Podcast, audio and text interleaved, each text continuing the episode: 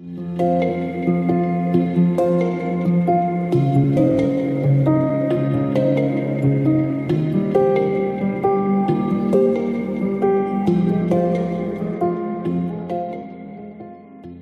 listeners, welcome back. Buckle in for a great episode today with my very good friend and colleague, Pamela Naumes, who is a curiosity seeker, inclusive leader, and passionate about music, life, and transition.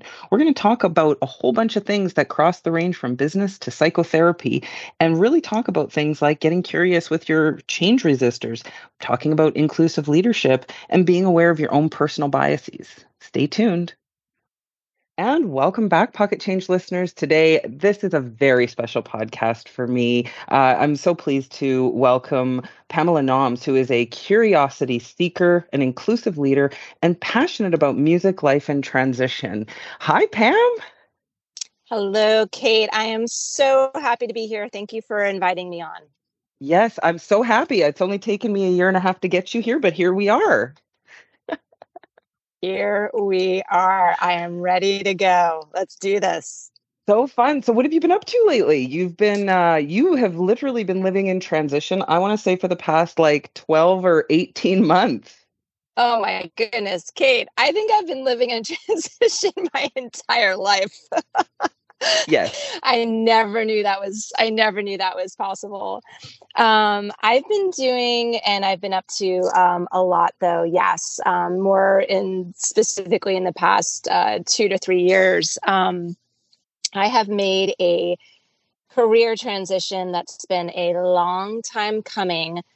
However, I realized upon reflection, I was like, this was meant, this was meant to be. This was always meant to be where I needed to be. And what I mean by that is I had a very long, lovely, fun, successful, cool career in marketing.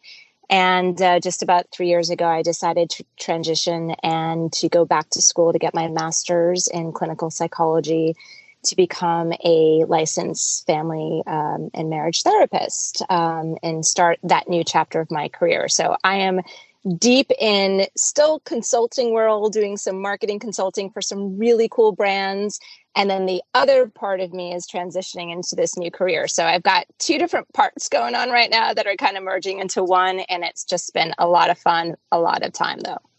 A lot of time. That is, yeah, because you were in the way that you and I met was actually you were my client, right? We were working together on a pretty um, significant rewards program for a very large international brand. And uh, we went through some rigmarole. We did, we did. And it's so funny. I remember when we first started working together, I think that you were probably the first one, Kait, that introduced me to the concept of change management. I never knew that was a thing, right? Like I never knew that change management and getting all these leaders together moving from one way of thinking to another way of thinking was a thing until I got into that position until I was introduced to you and now I can see how in this marketing consulting world that I'm in right now and even with my clients in therapy how we are so as humans wired for the familiar we're wired for comfort. We're mm-hmm. wired for things that are consistent, right? Change is hard. Change is so hard, but with change comes so much fun and new adventure. And understanding how that is involved in both career and personal life is is really exciting. So I was really happy to bring that forth both in my marketing career but also what I do in therapy too. Hmm Yeah, it is. You know, it's one of those things where I think inherently a number of people, depending on where you are in your career, or maybe even just in in terms of understanding self, or um, you know, maybe just in a lot of cases, just being somebody who's very practical with very good common sense we we inherently just do change management. I, I think back to when I actually got brought into the practice. I, I, I transitioned down from the Yukon. Ruth and I moved down to Alberta, and I got this job. It was a temp job. It was supposed to be for six weeks, and um, I come in, and this chief information officer he says to me you are way too high caliber for the role that they've put you in he's like i am not going to be able to keep you here we're going to have to figure out how to how to keep you really busy. And so basically what just happened was people would just like bring stuff to me. Senior leaders are bringing things to me and they're like, "Can you handle this? Can you strategize this? Can you, you know, keep track of these things?"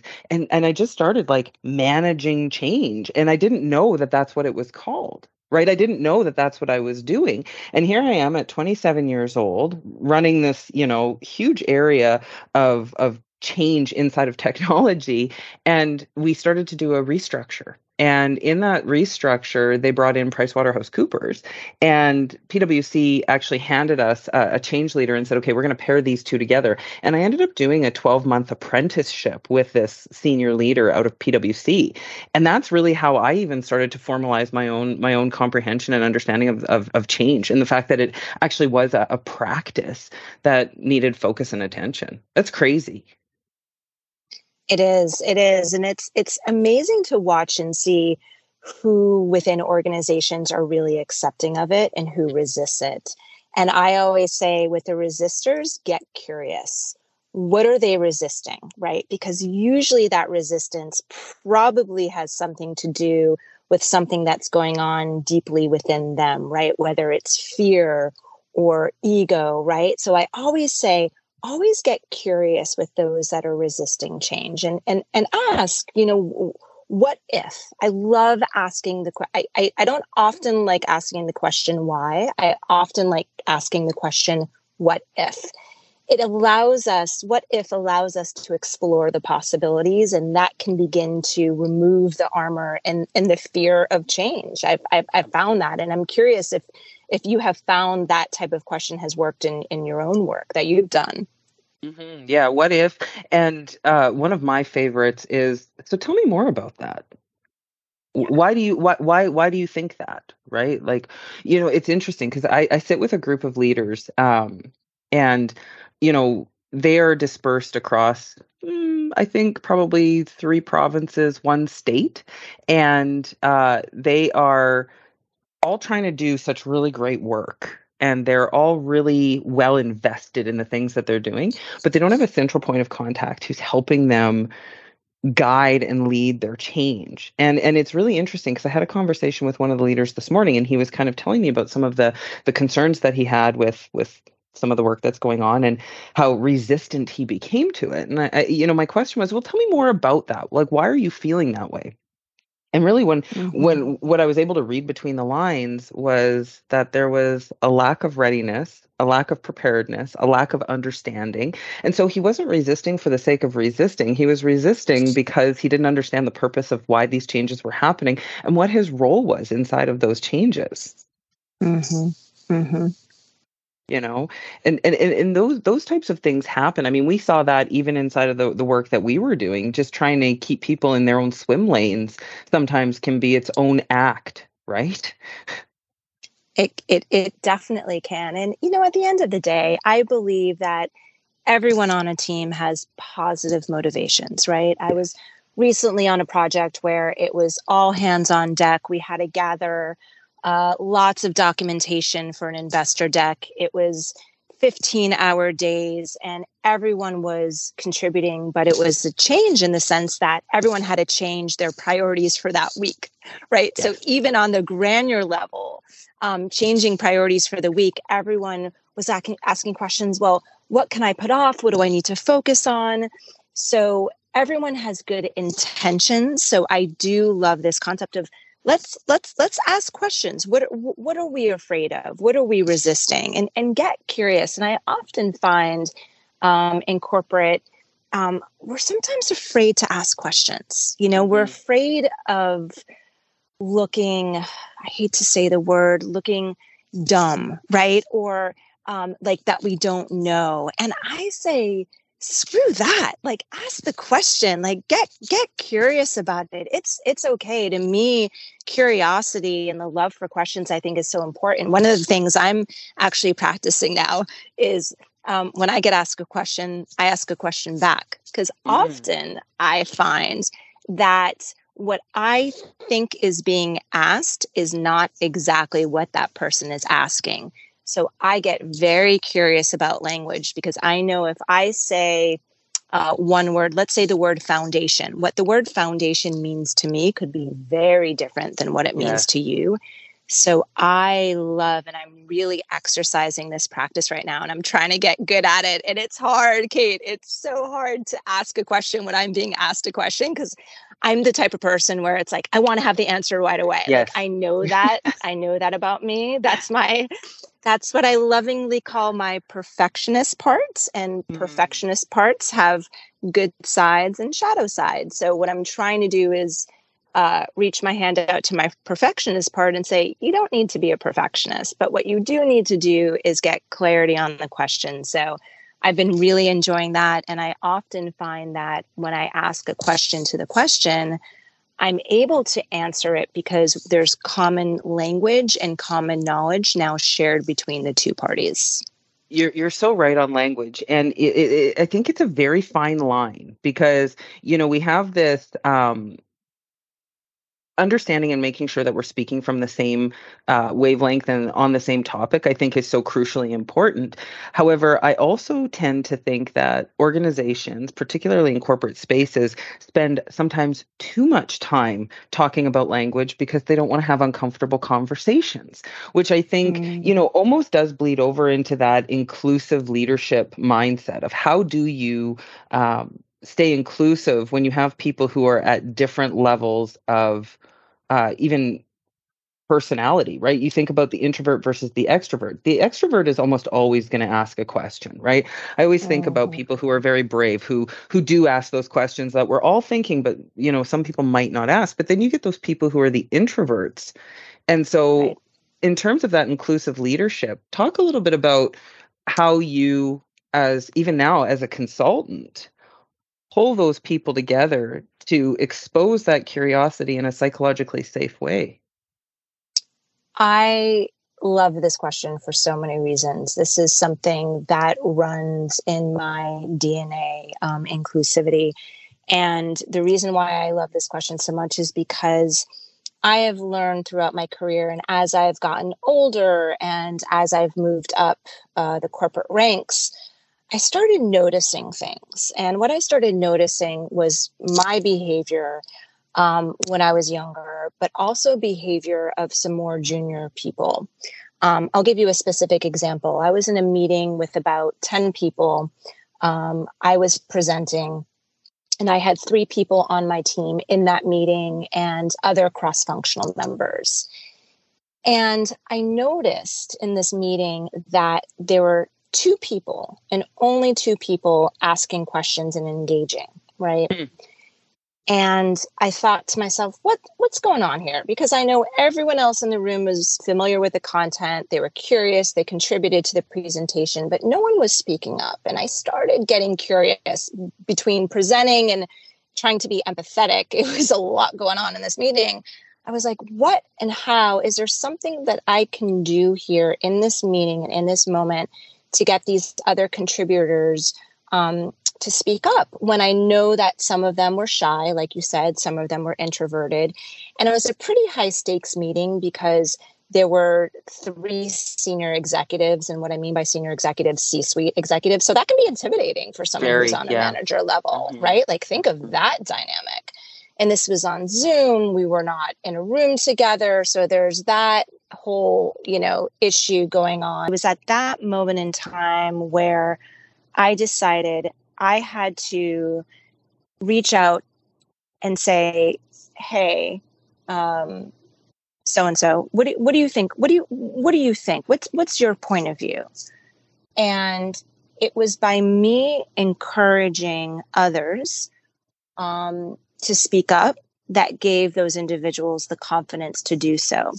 Another way that I did that with someone who I knew is a little bit more shy, what I did was I provided some context. And I said in that moment, I said, um, Hey, Jen, the other day we were talking in the hall, and I remember you told me about this insight that was so applicable to this presentation that we just put together. Can you tell me a little bit more about what that insight was and, and what we discussed? So it's using a situation that happened in the past as a way to get that person to feel confident and willing to share that story and that experience. So in that moment, and I just got on a roll. Like after this happened, I just kept doing it. And I was like, okay, you know, Mark, tell me about that time when you were, you know, at that store and and you found and you started talking to this customer. And then the presentation, Kait, turned from a one-way presentation between myself and these two leaders to a full-on discussion, much like what we're having right now. And that discussion allowed everyone that had a seat at the table to have a voice, uh, to have an opinion. And it was really quite amazing to watch the energy shift um, on that Zoom and to see these individuals go from shy to contributors to this meeting um, and, and really have a strong point of view. And I realized in that moment that it all it takes is one person. And if that mm-hmm. needs to be my role in meetings, that's my role. And I'm okay with that. Absolutely. And, you know, I think that uh, facilitation is such an art, right? When we think about facilitating and bringing people along and creating that space for people to feel safe in terms of, of contribution. Now, I remember though that we we had a, a networking call one time where we got together and we chit chatted a little bit. And this is before you had made the transition out, like I think out of corporate. And and I think you were still you were in corporate, but you were um, I think you were tap dancing along the line of of getting out of Dodge. And I think you were being pretty bold about it. And you had started a rogue women's network that was not sanctioned by the corporation. I want to hear about that. I want to hear about that. Oh, you're bringing up the fun ones, Kait. All the fun ones. Um, yeah. So I, um, I'm a big believer in diversity, equity, and inclusion at all levels. And being a female um, within marketing, whenever I looked up across the board, I just did not see people that look um, acted or had experiences the way that I do. So, um, in this one particular company, I just decided that I wanted to create a women's group so that women would have a chance to get together, to be mentored, to learn from one another, but really understand how together we can navigate the organization, but also our own careers. So I pitched it to HR, I pitched it to my boss at the time, and they're like, okay, go. And I was like, all right, this is going to be my thing. I'm going to do what I want to do. And it was really founded. It's it, it it's funny. It, it was really founded um, on two things that that happened um, there and throughout my career. And it was me noticing and observing two things that women frequently do in meetings the first thing that I observe that women do is we apologize. We say, I'm sorry. Um, before we interject into a conversation, there, it's always met with, I'm sorry, or I'm sorry, could I? Question comes after that. And I, I was, I was curious, why are we, why are we apologizing?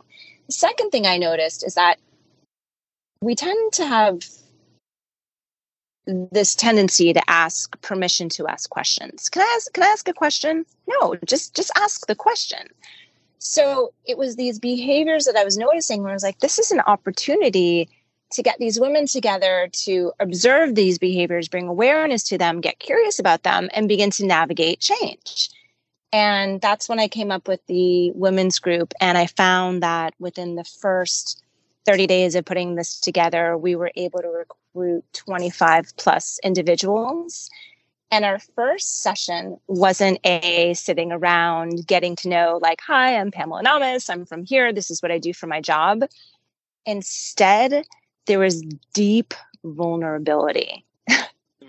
such vulnerability about who they were as humans, not just as career individuals and that created a place of safety and trust for all of us. And we all showed up courageous. Uh, we all showed up not really knowing one another other than our names and our titles. And it was in that moment where i said this is this is incredible and this needs to continue and we need to make this um, bigger. So i'm, I'm really proud. Um, i'm really proud of that that moment Well, and I think it's really powerful, you know, because uh, let's also be honest, it's you weren't, you know, the receptionist at that organization, right? I mean, you're a fairly senior leader in your in your in your position. And I think that, you know, I go back to the the mentor that I first worked with, she gave me such gold, um, you know, at 26, 27 years old. And I remember when I came out of my my role and I was moving into my change role and I left on a Friday and at the end of the day on Friday she said, "Okay, today you're leaving. You are the number 1 executive assistant. You are the best that mm. you're ever going to be in this role." Hmm. And then she said to me, "When you come in on Monday, you're going to be the greenest person in the room. You're not going to be on the top of your game, right?" And and and then she said to me, and some other advice that I'm going to give you as you walk into this new role, she said, when you walk into a meeting on Monday morning and people are late and there aren't enough chairs, she said, you're going to sit in your chair and you're going to look up at them and you're going to say, Oh, yeah, I think there's some chairs in the office next door that you can grab. Mm-hmm. And then mm-hmm. she said, And you're not going to play with your hair and you're not going to put lip gloss on and you're not going to do anything that differentiates you from anybody else in that room. Although I will say that I have watched a man sit in a meeting with his Lip-Sul and his like his his lip balm and just put it on like Silence of the Lambs. Like, oh, it was just that's not okay.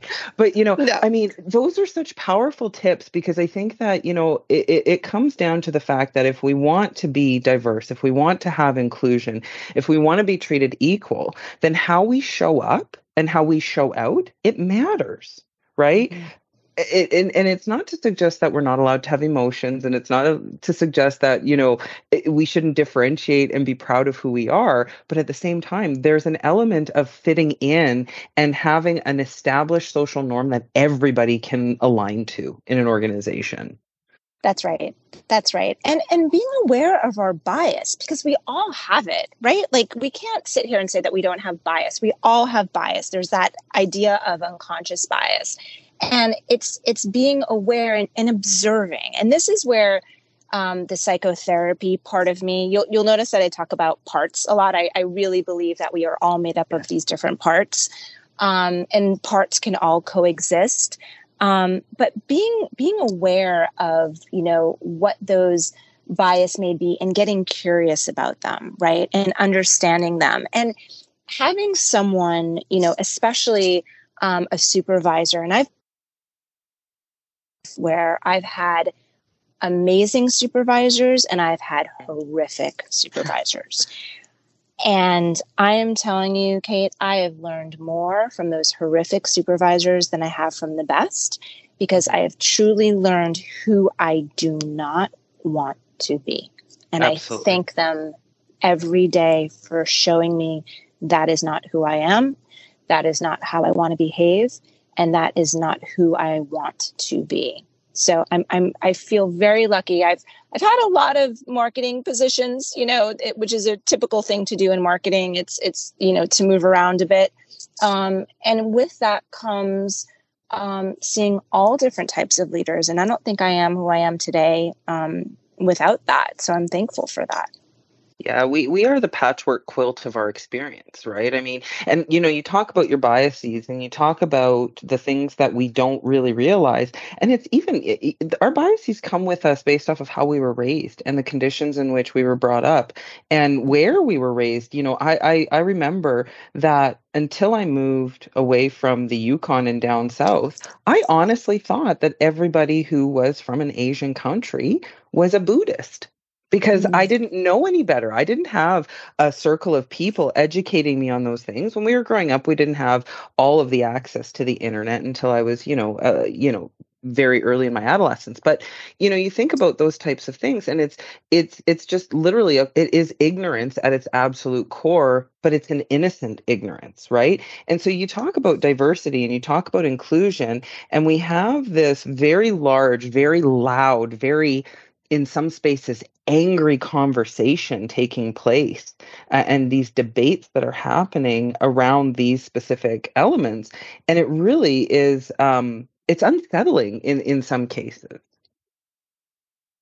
It is and it's it's really it, it's triggering. It's emotionally um, triggering for so many reasons for so many people um, which is why it's so important and and I, will you know this is one of the things that I just believe in, and one of the things that I'm just really trying to practice for myself is not to walk into a room with assumptions, right? Walk into a room with the utmost curiosity um, and desire to learn, right? And and and know that um, when you come in with that space of curiosity and asking questions, things begin to change. People begin to talk um, that's the other thing that I'm really trying hard to do. I'm trying to, and I, I, I know you see this all the time in leadership books, and they tell you, you know, talk less, ask more questions, and listen. And I'm, and I'm really trying hard to do that because it's it's so right in those times where I have um, the relationships that are built that could have been very um, relationships that could have been in conflict just through the curiosity and and also kait another thing too when you do go into those high conflict discussions the other thing i've found myself doing is regulating myself regulating my body and my breathing.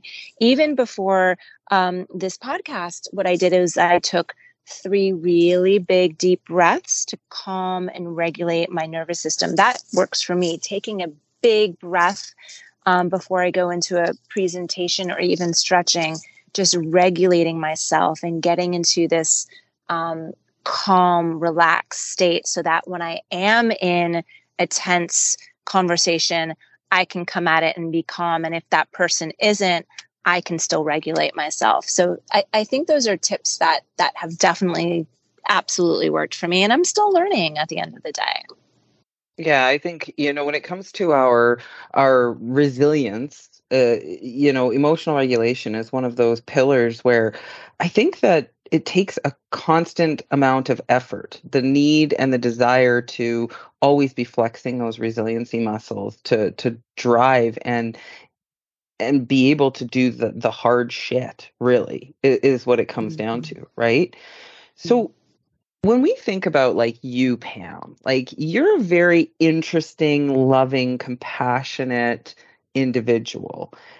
Where did that all come from? Where did the love of music come from? The love of life come from? Was this like, is this how you've always been since you were little, Pam?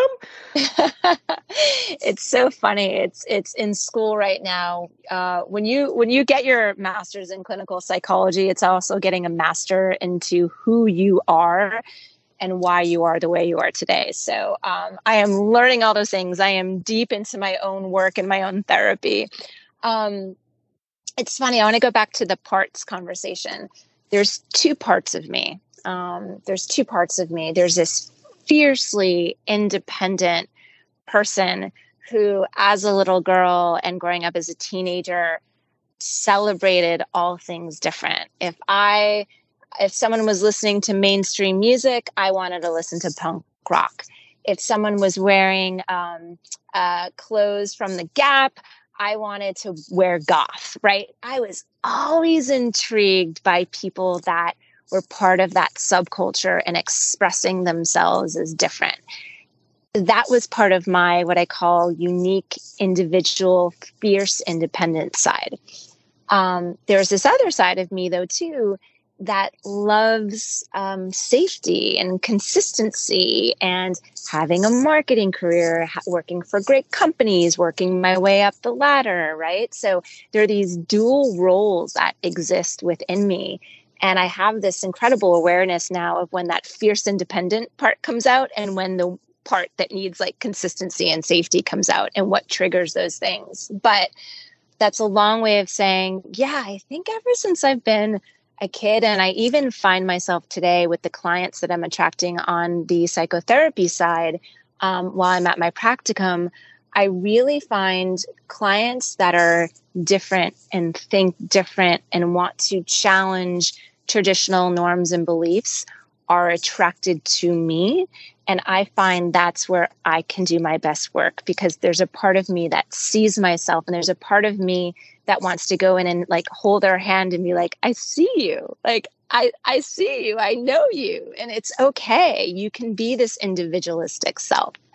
Um yeah so i hope that i hope that answers your question Yeah, I mean it's it's powerful, right? When you step into the the light of who you actually are as a person and embrace the strengths and even the weaknesses that you have right? I mean you could see that that the need for safety sometimes people could be like oh that's weak. But is it is it really? I don't think so right? I mean no. i'm i'm the same way like you know i look at the parts of myself and i probably have five. I i'm like you know i'm a trivial pursuit pie, right? And I have multiple interests and I have, but there are certain things where if you ask my daughter um, questions about my independence, my consistency, my need for routine, all of those things, like those underpinning values that actually drive the mm-hmm. really great results and outcome, those are very much the foundation that I stand on, right? And I think mm. you said something in terms of self awareness. And I think that that is something that, you know, is worth its weight in gold, right? When you think of being self aware, I think self awareness is almost a key to success. I think I think you're right and it's a key to success, Kait, because it's really hard to do. It's really hard to look inward and call yourself out. Mm-hmm. It's really hard. It hurts. It brings up pain. It brings up fear. It's so hard to look inward. But when you do and you are able to articulate, okay, why did I do that? Where is that coming from? And, and having that reflection, it helps you move on and it helps mm-hmm. you become real to yourself, right? And eh, having that self awareness and ability, I call it to tell on yourself, that's mm-hmm. when you be- can become really vulnerable um, and courageous. To me, vulnerability equals courage. Um, that's probably a whole other podcast, a whole other topic. But bringing in that vulnerability, not just to yourself, but with others, really begins to break down um, the barriers and that comes through self-awareness. You know it's it's it's telling on yourself why did i do that? Why did i say that? Ooh i said that. I actually it's funny i i noticed that i said something in a meeting um, a couple of days ago um, because i felt like i was being attacked. Um, i felt like i was being attacked by someone um, and i didn't say that in the meeting. And my response back was well i created this document and after I said it, I was like, oh, I was like, that came from a place of fear. mm-hmm. Yes. It came from a place of fear of not feeling like I was smart enough or not feeling like I was good enough. And after the call, I sat down and I was like, okay, where are these stories? Why are you telling yourself these stories? And that's part of the self awareness process. So that when it comes up again and I'm feeling triggered or close to being triggered, I now have the tools to know where those where those feelings and those emotions are coming from. So what does the process look like in terms of like you, you sit there and I think we all kind of can relate to that even just that story I think is is a very common one because when we invest time in something uh, and we feel like we're uh, maybe an imposter or maybe we feel like somebody's not taking value or taking stock of the value that we've put into something you know we feel disrespected but mm-hmm. when we mm-hmm. think about sitting down and telling on ourselves is that just you know maybe sitting in a quiet space going for a walk and just having some internal dialogue? Is it writing it out? Is it maybe sitting and teasing it out with somebody that you trust? Because I think that this concept, this is a really powerful concept of personal self accountability. And I'm not going to lie, I don't think people are good at that. Nope nope we're not it's it's hard it's it's hard to face the facts about who we are and what we do and what our motivations are and i think that everything that you said from journaling to walking to meditating to sitting in a quiet space to talking to a trusted friend. All of those are great options depending upon who you are right? Everyone's going to have a different way in to bring this self-awareness um, up. For me it's it's a messy process. Like i know that for sure but i also know for me there are two things that i need to do to get clarity of mind. I need to walk go outside and go for a run. Those are three things, but I kind of combine them into one. Because for me, if I'm sitting behind a computer or at a desk trying to problem solve, I'm a kinetic thinker and problem solver. And what that means is I solve problems when I'm moving versus when I'm sitting looking at a screen. I know that about myself. So if there's something that happened and I need to find the problem solution, I go outside, I go for a walk. The other thing that I do that I know that I need is meditation. I have to sit quietly for 10 minutes, 15 minutes every single day. Because if I don't, thoughts of anxiety, oh my God, what am I what am I doing? What am I working on? Imposter syndrome, all those just unnecessary thoughts that come through our minds because we're human. Mm-hmm. Meditation helps me quiet them down and it also reminds me I'm good enough. I can do this. I'm here for a reason. And it takes me out of the fear. It just really calms and regulates me. So I'm lucky that I found meditation about 15 years ago. And the running, walking, being outside, that's something that I, I found uh, probably five years ago. So these are lifelong journeys. And I'm, I'm later on in life and I'm just finding these tools now. I wish someone had asked me this question, right? When I was in my 20s, because my goodness, imagine the decisions I could have made if I had those tools and the mm-hmm. clarity and the self awareness. Mm-hmm. Yeah, my, mine are very similar to yours in, in that um, I, I, do write a little bit, but I am very much uh, get out and I walk a couple times a day. But for me, it's the gym. Mm-hmm. I can tease anything out under the iron right?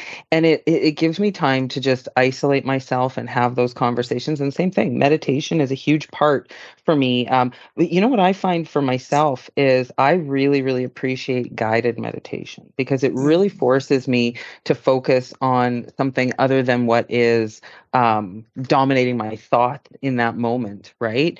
And it's it's almost like a story. It guides you along and it asks you to do things. I can drop out and drop in so easy on my meditation practice right now. It's uh, you know I'm I'm in a prep right now, a contest prep, and um my my old coach before we we stopped working together because he cut me loose. He's like, you know everything you need, now go. Um, so one of the things that he used to do is he used to get me to do a prep project because mm. when you're in preparation for any type of sport, you know, it's very easy to get lost in the comparisons or in photos or in social media or you're feeling tired or what have you. And so the prep project is a way to keep you busy and preoccupied learning something or doing something of value that doesn't necessarily just focus you only on the gym. And so the first year that I did a prep project, I it was during COVID and I hand wrote oh gosh, I must have sent out 120 handwritten cards with tea bags and little limericks and notes and whatever to people who if I had your address, you were getting a letter from me. And it was like sneak attack. We called it boomerang love because what would happen is I would go and I would mail 5 to, you know, 10 of these cards every other day for weeks and weeks I did this. And then all of a sudden I would get this deluge of love of text uh. messages and phone calls and emails and letters and oh it was just it was so beautiful and so this prep what i've decided to do is i've decided to work on my meditation practice mm, and this has been the calmest most peaceful easygoing prep that i have mm. ever had right? Mm-hmm. and I, I, and in addition to that what i'm actually finding is that i'm elevating in other areas of my career in my parenting style in my relationship like in all of these different things and all of these different avenues. And it's it's a very very very powerful tool that i think um really I, i'm i'm as grateful for it as you are. I you know and, and it's and it's that's the thing it's it doesn't take much time even even five minutes of meditation and people often ask me well it's so hard to sit still i still have so many thoughts going through my brain even when i sit still for five and i'm like it's okay just let it happen the fact that you're just even sitting and doing nothing like even that is a step forward so it's okay Absolutely. if you still have thoughts racing there's no perfect way to do it but eventually it'll come and you'll feel the peace. And I'm wondering for you, Kait, do you feel this calmness? I'm curious what you feel in your body. Is there a calmness in your body that that comes with it? Oh, a hundred percent. And you know, it's really interesting that when I find my space of meditation, like when I've hit that what I call my white space, yeah, what I see and what I feel is this overwhelming sense of peace and calm. But in my mind's eye, what I'm seeing is the poplar leaves flowing across yes. each other that's outside so of a shade. And that's all I can hear is the wind going through poplar leaves. It's just crazy. That's beautiful. That's so beautiful. It's so funny you mentioned that because I have a similar thing. I know that I'm dropping in when I have, um, it's kind of similar to what you described, which is like funny to me, but it's, um, it's this like beautiful silhouette with leaves in a tree and I know when I begin to see that as I meditate, I'm like, oh, you're dropping in. This is here we go. here we go, girl. Here we go. Exactly. Yeah, it's it, it's great. It's great. So, Pam, if people want to get a hold of you or if they're interested in following your journey into your your clinical psychology practice, how can folks find you? Best place to find me is LinkedIn. Um, I am on uh, LinkedIn almost every day. I think LinkedIn is just such a great platform for not just connecting with new people.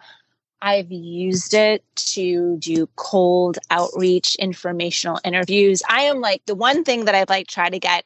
My goal for this year was to get really good at um, informational interviews and reaching out to people on the on the DL like super cold and I've been getting a ton of responses. So I'm a huge fan and advocate of that and highly encourage um, anyone to get in touch with me, send me a direct message on LinkedIn. I'm always happy to have these conversations. I am a connector of people. I love connecting people with other people in different areas of expertise. Um, so that's the best way to find me, uh, Pamela Naumes on LinkedIn. Yes, absolutely. I was just confirming that we were actually connected. I was like looking. I love your I love your your headliner. Bored by status quo. Oh man. You're Always. a trip. You're a Always. trip. I gotta come back down and see you. We've got to get yeah, together. You yeah, you do. Let your husband grill me some vegetables again. That's wonderful. Master chef.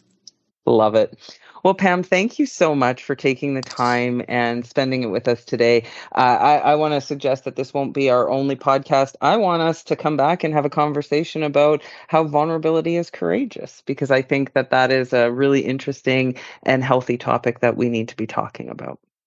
Count me in. I am ready for round two when you are. Wonderful. And listeners, thank you for joining us today. As usual, if there's any content you'd like to see us feature, anyone you'd like to see us host, reach out. A call doesn't cost a thing.